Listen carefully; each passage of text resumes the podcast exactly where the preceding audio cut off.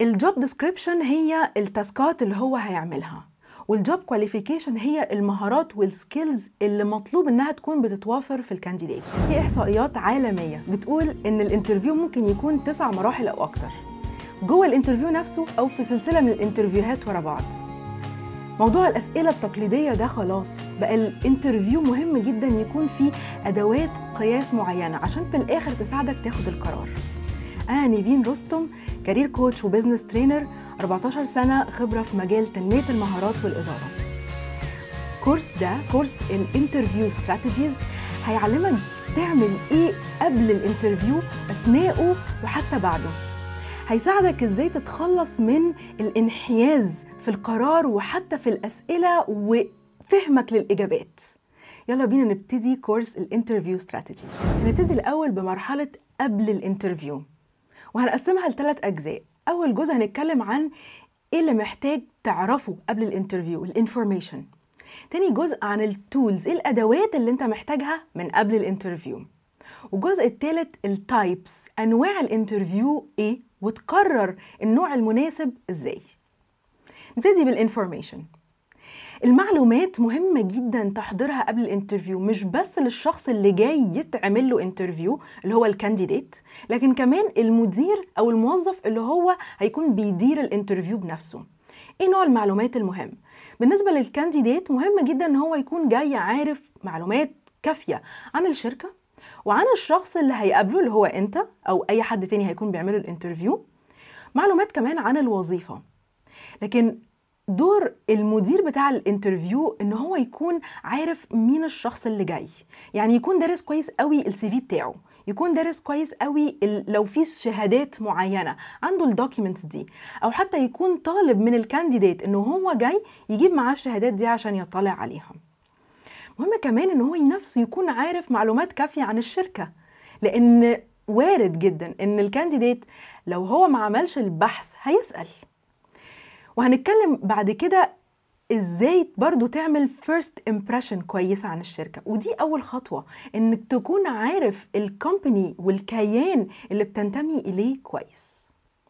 من المعلومات كمان المهمة تعرف الهدف من الوظيفة إيه.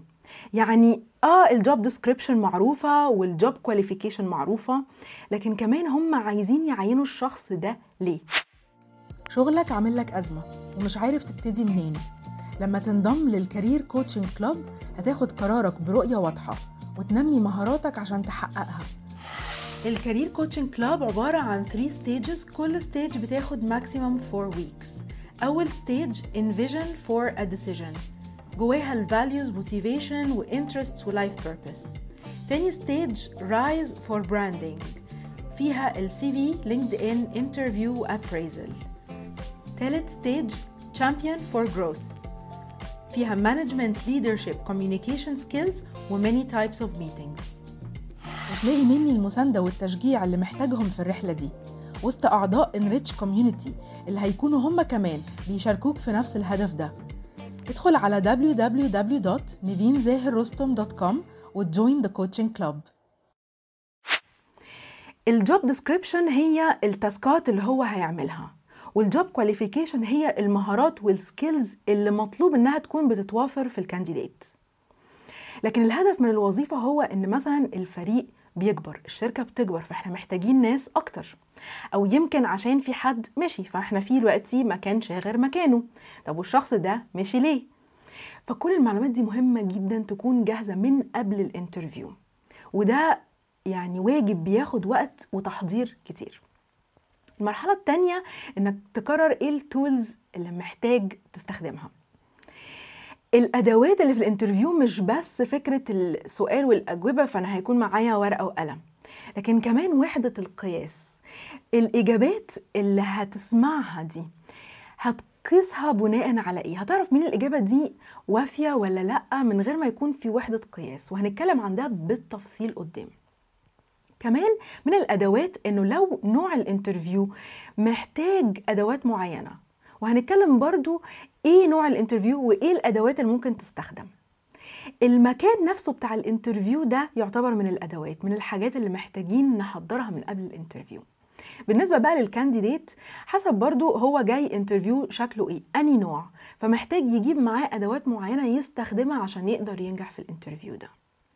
وده بقى يبتدي معانا دور ال types وأهميته لأن ال type of interview هيأثر على نوع المعلومات اللي محتاجين نجمعها وهيأثر كمان على نوع الأدوات اللي محتاجين تكون معانا.